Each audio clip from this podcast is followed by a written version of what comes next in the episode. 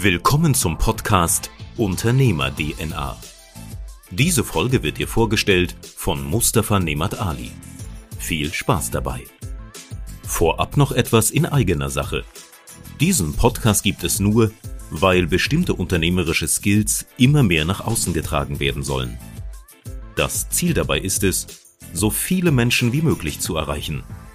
Tue uns und auch dir einen riesigen Gefallen und teile diese Folge mit Freunden und Bekannten. Somit kannst du auf bestimmte Skills aufmerksam machen und änderst unmittelbar dein Umfeld. Ja, liebe Leute, hallo und herzlich willkommen zu der heutigen Folge. Heute mal ein etwas anderes Format. Lass dich nicht stören von den Nebengeräuschen. Ich sitze hier im Auto. Wenn du mich kennst, weißt du, dass ich ein Riesenfan von Optimierung bin. Und jetzt sitze ich knapp 2,5 Stunden im Auto und dachte mir, nehme ich doch einfach mal das auf, was ich mir vor einiger Zeit schon gedacht habe, um dem ganzen Podcast mal eine andere Note zu geben. Heute wird es etwas persönlicher und ich möchte euch einfach mal einen Einblick geben, warum ich so ticke, wie ich ticke, warum ich so handle und warum mich das vielleicht zu einem etwas anderen Unternehmer macht. Und darum wird es in dieser Folge gehen. Das heißt, kein Interviewgast. Und ich bin auf jeden Fall auf euer Feedback gespannt. Von daher gerne dranbleiben und am Ende auch einfach mal reinschreiben, ob das ein schönes Format war, ob du einen Mehrwert hattest und mich einfach mal wissen lassen, ob das Ganze so gepasst hat oder du etwas optimieren würdest. Mir ist es natürlich ganz wichtig, dass ich hier nicht einfach in den leeren Raum reinspreche. Von daher Feedback belebt das Ganze und da schon ein kleiner Call to Action für dich.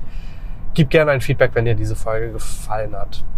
Für die einen oder anderen ist es nicht neu. Ich habe vor kurzer Zeit erst mit einem mittlerweile sehr geschätzten Freund und Geschäftspartner nicht, aber wir ticken schon ähnlich. Wir haben noch kein gemeinsames Geschäft, aber ich glaube, das ist nur noch eine Frage der Zeit. Eine Folge aufgenommen. Ramon Schlembach ist klinischer Psychologe und wir haben uns dann mal überlegt, hey, lass uns doch einfach mal ein Wochenende nur Zeit für uns nehmen. Wir schauen uns unsere Themen nochmal an, ich deine, du meine, und gucken, was wir optimieren können. Ja, dann haben wir das auch direkt gemacht, haben uns ein Wochenende in Boltenhagen einquartiert, hatten da eine schöne Unterkunft direkt am Wasser, haben morgens Sport gemacht, tagsüber unsere Dinge abgehakt und dort haben wir dann mehrere Folgen aufgenommen. Haben unter anderem das Thema Kindheit besprochen, weil das ist das Thema von Ramon, worum es auch geht. Und dann hat sich Ramon gedacht, hey, was hältst du eigentlich davon, wenn wir deine Kindheitsgeschichte mal auspacken?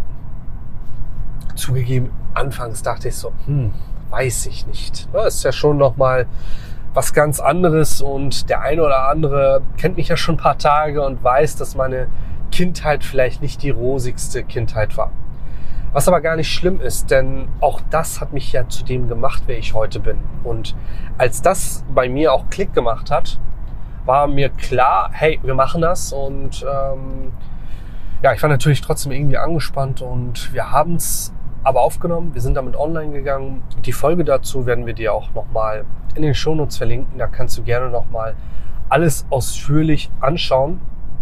Und mal grob zusammengefasst, ich hatte das auch mal in einer Team-Session von uns mal aufgezeigt, wie ich überhaupt gestartet bin, wie mein Verlauf überhaupt war. Also ich habe einfach ein Diagramm aufgezeichnet mit der X-Achse als Zeit und die Y-Achse als Freude. Also ich habe das, glaube ich, mit einem lächelnden Smiley aufgezeigt. Und ich bin gestartet relativ hoch. Also wir sind nicht irgendwie von null, oder ich bin nicht von null gestartet, weil ich schon in einem Umfeld geboren wurde, wo wir fast alles hatten.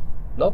Wir hatten mehrere Immobilien, mein Vater war geschäftlich erfolgreich, wir hatten Wachmänner Personal und also finanziell war das gar kein Thema. Ich hatte immer Menschen um mich herum, mein Dad war nicht so oft da, der war viel unterwegs, aber meine Mom war dafür umso öfter bei mir und es war einfach eine schöne Kindheit. Also das heißt, ziemlich hoch angefangen. Dann kam der erste Knick und der erste Knick war zum Zweiten Golfkrieg, wo Saddam Hussein dann auch Kuwait von heute auf morgen in so einen Schnellangriff überwältigt hat. Zu dem Zeitpunkt waren wir in Kuwait und mussten sofort zurück, weil es hieß, alle irakischen Staatsbürger müssen zurück in die Heimat. Und damit fing das Ganze so an. Also nach dem Krieg ging es dann wirklich für uns bergunter. Dann kam die Trennung von meinen Eltern, da möchte ich gar nicht ausführlich reingehen, aber wie gesagt, ich werde es dir nochmal in der Folge genauer beschreiben mit Ramon. Und dann ging es für uns nach Deutschland. Das heißt, wir hatten wirklich so eine Route, die du vielleicht aus Nachrichten kennst, wirklich Wanderrouten mit dem Boot, mit dem LKW, also das volle Programm. Und das sind so Bilder in deinem Kopf, die wirst du nie verlieren. Auch wenn ich jetzt gerade darüber erzähle, habe ich diese Bilder vor Augen. Und das war schon echt Next Level. Also da habe ich als Kind schon Dinge gesehen, die kein Kind sehen sollte. Das war schon der erste Punkt, der mich so ein bisschen beeinflusst hat. Ob positiv oder negativ, wird man wahrscheinlich sehen. Dafür bin ich noch, glaube ich, einfach zu jung. Ich habe auf jeden Fall im Laufe dieser Zeit enorme Resilienzen aufgebaut, weil in dieser Zeit habe ich einfach krass viel erlebt. Ob ich schon vieles so wahrgenommen habe, mal dahingestellt, aber ich habe sie durchgemacht. Danach kamen wir in Deutschland an, hatten in Deutschland ein Asylheim, wo wir untergebracht waren, und das war für uns wie so ein Camp, wie so ein Ferienlager. Es war einfach schön. Also ich erinnere mich da an die Zeiten mit Hüseyin, mit Eika. Hüseyin und Eika waren damals so meine Lebensbegleiter, mit denen ich groß geworden bin. Noch ein paar andere, zu denen habe ich jetzt gar keinen Kontakt mehr leider, die ich aber auch immer mal wieder auf Social Media sehe und aus denen auch wieder was geworden ist. Und das ist das Erstaunliche. Wir waren in einem Camp. Und wenn du dir das mal anschaust, jetzt habe ich mal hier den Navigationsturm ein bisschen runtergeschaut, dann war das ein Camp abseits vom Geschehen. Der Wahnsinn. Du musstest knapp 5-6 Kilometer gehen durch einen Wald, und das war eine alte Kaserne, wo wir damals untergebracht waren. Für uns als Kinder Highlife. Das war so cool. Wir hatten jeden Tag was erlebt, waren viel im Wald spazieren, haben Spiele gespielt. Aber für unsere Eltern war das schon echt krass. Verschiedene Kulturen, verschiedene Sprachen. Also da war Stress vorprogrammiert. Da gab es wirklich immer wieder Stress. Da wurde mal mit Schwein gekocht, was die Muslimen nicht wollten. Und dann haben die anderen gefeiert, was die anderen wieder sauer gemacht hat, weil die zu laut waren. Alkohol war ein Thema. Viele haben da gar keinen Alkohol getrunken. Andere wiederum haben Alkohol getrunken. Also echt Wahnsinn, was da teilweise abging. Das läuft mittlerweile schon echt viel besser, muss man ganz klar sagen. Wenn man das Thema Integration und Flüchtlingspolitik anschaut, da war das damals noch ein ganz, ganz anderer Schlag. Natürlich haben wir da noch Luft nach oben, aber wir sind in einer Zeit groß geworden, da denkst du dir, wow. Und trotzdem ist aus den Leuten ja doch irgendwie was geworden. Und das ist schon mal die erste Erkenntnis. Also entweder sind die Leute wirklich krass durch die Decke gegangen oder sie sind krass runtergefallen. So ein Mittelweg habe ich bislang selten gesehen bei den Leuten von damals, die im Asylheim waren, also vor allem von uns Kindern. Falls du diese Folge hören solltest und du findest dich wieder und du warst mit in diesem Asylheim, dann schreib mir gerne mal durch. Mich würde mal echt interessieren, was aus dir geworden ist. Oder wenn du so eine ähnliche Geschichte hast, auch dann schreib es gerne rein. Das ist einfach nochmal interessant, um zu sehen, was die Vergangenheit so mit einem gemacht hat und wo man aktuell steht. Worauf will ich hinaus? Wenn wir zurück zu diesem Diagramm gehen, dann waren wir oben, sind runtergefallen während unserer Flucht nach Deutschland, die ungefähr ein Jahr gedauert hat. Und dann ging es so peu à peu nach oben. Wir kamen in Deutschland an, hatten unsere erste eigene Wohnung und gingen zur Schule, haben unser Umfeld aufgebaut, hatten die ersten Kontakte, die wir ausgebaut haben, damals alles in Sternberg. Staatlich anerkannter Luftkurort. Hier eine kleine Werbung für Sternberg, eine Kleinstadt also eine halbe Stunde von Schwerin entfernt, halbe, dreiviertel Stunde von Schwerin entfernt. Direkt am Wasser, da sind wir groß geworden und da war auch erstmal alles schön, alles gut. Wir hatten unsere eigenen Zimmer, unsere eigenen Kinderzimmer, wir hatten ein eigenes Wohnzimmer. Und das war schon Luxus für uns damals, weil wir erinnern uns zurück, im Asylheim hatten wir nur ein Zimmer für die ganze Family. Ein Zimmer für die ganze Family, Gemeinschaftssanitäreinrichtungen, Gemeinschaftsküche, Gemeinschaftsräume. Also da war mit Privatsphäre wenig los. Und so in Sternberg war das schon mal was ganz anderes. Dann gingen wir zur Schule, sind dann zwischenzeitlich auch nach Kiel gezogen. Da hatte meine Mom dann einen Job. Dort haben wir dann unsere Schule weitergemacht und sind dann aufgrund von einigen administrativen Prozessen hier in Deutschland wieder zurück nach Parchim, also in den Landkreis Parchim gekommen, also nach Mecklenburg-Vorpommern. Heute heißt es ja nicht mehr Parchim, sondern Landkreis Ludwigslust-Parchim, weil das die nächstgrößere Stadt im Landkreis war. Wir wollten nicht wieder zurück nach Sternberg, vor allem wenn du in Kiel warst, bist ja die Großstadt gewohnt. So sind wir dann nach Parchim gegangen.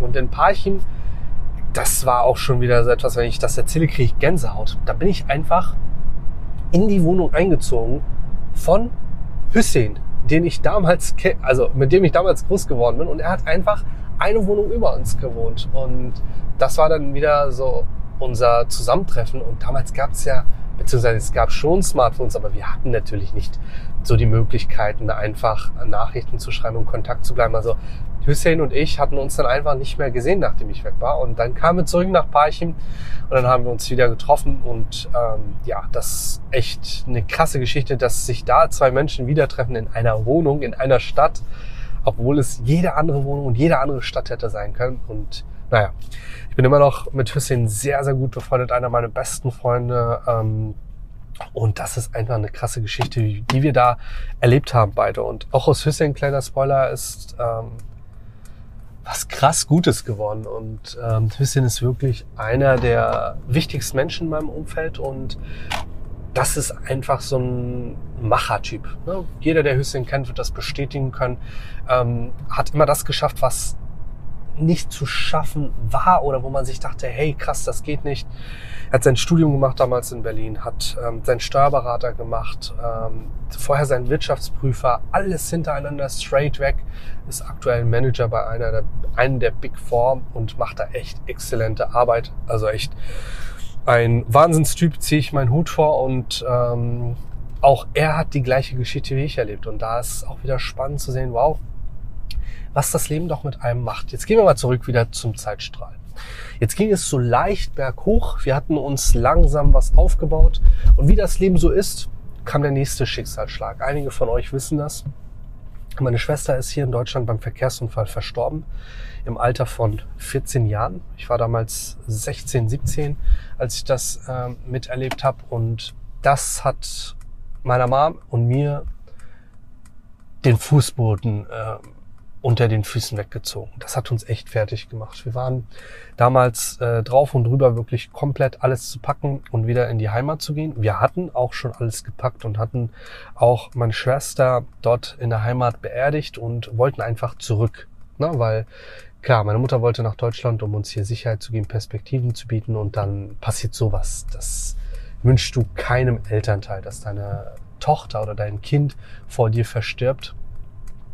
Ja, also hieß es für uns wirklich zurück in die Heimat, wieder back to the roots und zurück in die Sicherheit, vermeintliche Sicherheit. Also wirklich auf dem Zeitstrahl wieder bam, komplett nach unten gefallen und gemerkt, wow, krass, wie schnell das Leben doch vorbei sein kann. Und ich war damals so ein klassischer Jugendlicher. Für mich war wichtig irgendwie, was andere über mich denken, wie ich draußen wirke, dass ich viel unterwegs bin, viel mitkriege, viel feier, viele Menschen kennenlerne.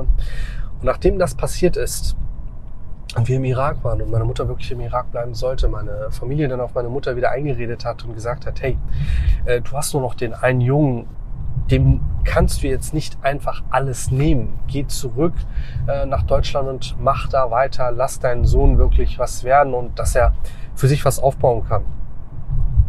Ich habe das alles natürlich mitbekommen und mich hat das total fertig gemacht. Und wenn ich jetzt darüber erzähle, bin ich natürlich auch aufgewühlt, weil das steckst du nicht einfach weg. Egal, was für ein krasser Typ du bist, wie heftig du unterwegs bist. Das ist eine hochemotionale Geschichte. Nichtsdestotrotz hat es in mir was Krasses bewirkt. Wie gesagt, nachdem ich zurückkam, gab es für mich nur noch einen Weg. Und dieser Weg war der Erfolgsweg. Wirklich etwas aus meinem Leben zu machen, dass sich dieses Leben für mich und für mein Umfeld überhaupt lohnt. Damit nicht sowas passiert und man einfach so gelebt hat und durch etwas von außen das Leben sofort vorbei ist. Also schaut mal, ich sitze hier gerade im Auto. Ich fahre jetzt gleich auf die Autobahn rauf. Natürlich ist ja alles verkehrssicher, ist alles so verbaut, dass ich nicht irgendwie am Handy bin etc. Aber es kann immer was passieren. Es reicht, wenn einfach jemand anderes bei dir reinfährt, dann ist das Leben sofort vorbei. Es ist alles so schnelllebig. Und das hat dazu geführt, dass ich wirklich anders darüber nachgedacht habe und gesagt habe, hey, das Leben ist wirklich viel zu wichtig, um einfach so hineinzuleben. Darum solltest du aus deinem Leben das Maximale machen. Und damit fing das alles an. Dann bin ich in die ersten Persönlichkeitstrainings gegangen, habe Speaker kennengelernt, die das erzählt haben. Und es war für mich alles fremd, weil also mein Umfeld kannte sowas nicht. Ich hatte sowas nicht in meinem Umfeld. Und vorbestimmt war wirklich Studium, Angestelltenjob, Sicherheit und später mal ja vielleicht eine Wohnung, wenn es gut läuft, ein Haus zu haben und das war's. Das war das, was gut laufen sollte, wenn ich diesen Weg durchgehe, wie es mir vorgelebt wurde. Und in der Persönlichkeitsentwicklung lernst du ja dann auch nochmal was ganz anderes kennen und da brauche ich gar nicht eintauchen. Ich glaube, wenn du hier zuhörst, weißt du, was ich meine. Ich habe dann wirklich angefangen, aus dem Leben das Maximale rauszuholen, so wie jetzt, gerade während der Fahrt, meine Zeit nicht zu verschwenden, Mehrwert zu schaffen, alles mit einem Ziel vor Augen und das große Ziel wirklich so groß sein zu lassen, dass mich das jeden Tag motiviert. Natürlich habe ich auch Tage, wo es überhaupt nicht läuft, wo ich mir denke, wow, krass, warum mache ich das Ganze? Aber dann denke ich an meine große Vision und weiß ganz genau, hey, diese extra Meile musst du gehen, weil du das große Ziel vor Augen hast. Anders geht's ja gar nicht. Und das motiviert mich so krass. Ich würde mal behaupten, ich bin schon sehr, sehr intrinsisch motiviert, was sehr gut ist. Und wenn ich daran denke, was meine große Vision ist, dann hält mich das auf meiner Spur. Ich bleibe auf meiner Spur, auch wenn mal was nicht nach Plan läuft. Lerne ich daraus. Es ist mir wichtig, aus Misserfolgen wirklich zu lernen, Rückschlüsse zu ziehen und daraus dann diese Fehler nicht nochmal neu zu machen. Und das ist etwas, was mittlerweile mein ganzes Leben begleitet. Und viele Weggefährten wissen das, dass ich nicht zufrieden bin mit 0815. Dass ich nicht Dinge einfach mal so lasse, wie sie sind. Ich möchte Dinge immer verbessern, immer optimieren, das Maximale rausholen. Und ja, warum mache ich das Ganze? Warum mache ich das Ganze? Die große Vision ist es wirklich, etwas zu bewegen, wofür du enorm viel Kapital brauchst, wofür du krass viele Netzwerke brauchst und wofür du ja einfach mehr Income brauchst. Und das ist das Thema Bildung. Wirklich Bildung an Orte zu bringen, wo es keine Bildung gibt. Wenn ich an den Irak denke zum Beispiel, kenne ich sehr, sehr wenige Menschen, die so ticken wie ich hier gerade in Deutschland, mit meinem Umfeld, aus meiner Familie, weil die klassische Mittelschicht ist nach wie vor sehr, sehr kulturell geprägt, was sehr vorteilhaft sein kann. Und das Thema Mindset, Persönlichkeitsentwicklung ist in diesen Ländern wirklich sehr klein geschrieben noch. Und da gibt es noch viel mehr Länder, die wirklich viel weniger Kapazitäten haben, viel weniger Ressourcen haben, auf die sie zugreifen können. Und das ist wirklich ein Herzensthema, Bildung an Orte zu bringen, wo es keine Bildung gibt, Kindern Dinge aufzuzeigen, die sie sonst nicht hätten kriegen können, um Menschen einfach die Möglichkeit zu geben, das Beste aus dem Leben zu machen. Und es muss nicht immer sein, ja, ich werde hier der krasseste Überflieger, der krasseste Unternehmer. Überhaupt nicht. Du kannst auch in einer ganz, ganz anderen Nische für dich erfolgreich sein, für dich glücklich sein.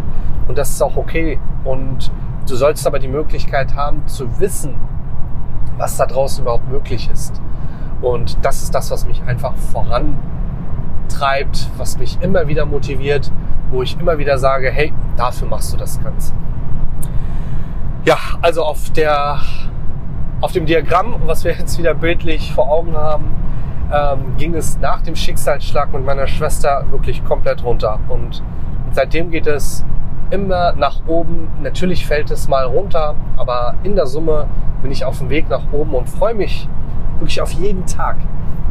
Jeden Tag, jede Stunde, jede Sekunde, weil die Zeit einfach so wertvoll ist. Und ich hoffe, ich konnte dir das in dieser Folge einfach mal näher bringen, was äußere Einflüsse mit einem bewirken, mit einem ausmachen. Und bei mir ist es ganz klar so meine Kindheit, mein Umfeld gewesen,